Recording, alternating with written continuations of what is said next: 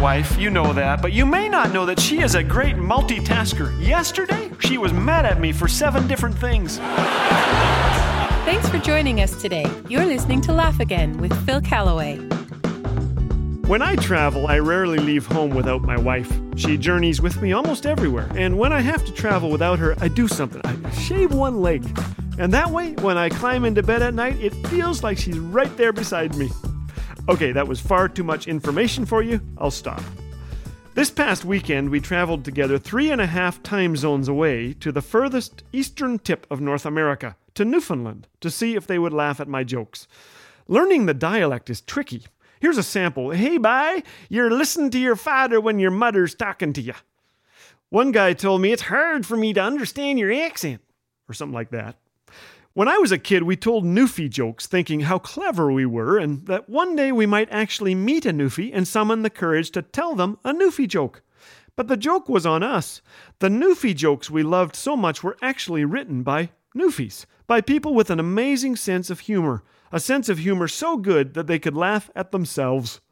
This past weekend, we couldn't get enough of them telling us jokes. A Newfie and his wife were leaving on vacation, a politician named Mike told us. Before they left, he decided to make sure his car was working right, so he climbed out and asked his wife to flip on the turn signal so he could see if they were blinking. Are they working okay? she asked. He answered, Yes, no, yes, no. That's an example of self deprecating Newfie humor.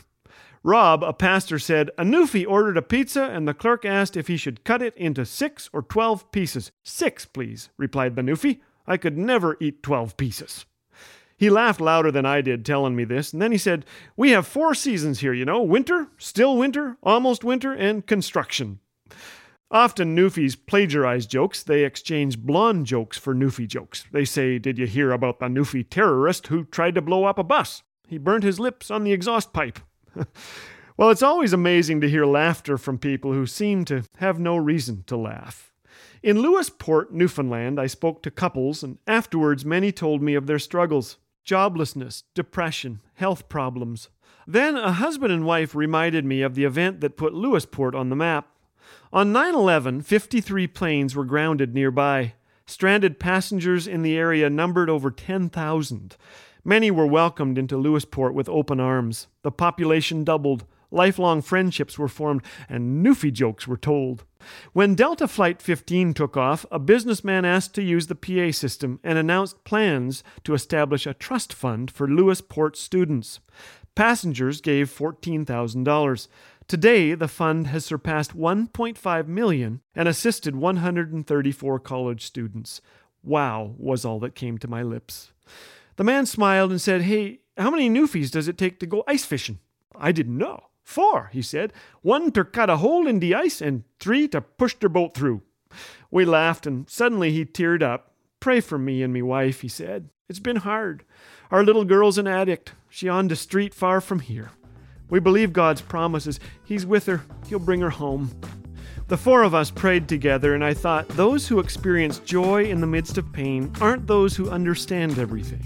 They're those who hold tightly to God's promises, trust Him to answer prayer, and they bring joy to those around them. Do you know any Newfie jokes? The man's wife asked. I do, I said. I asked a Newfie scuba diver why he falls backward out of the boat. He scratched his head, thought a minute, then he said, Well, that's easy. If I fell forward, I'd still be in the boat.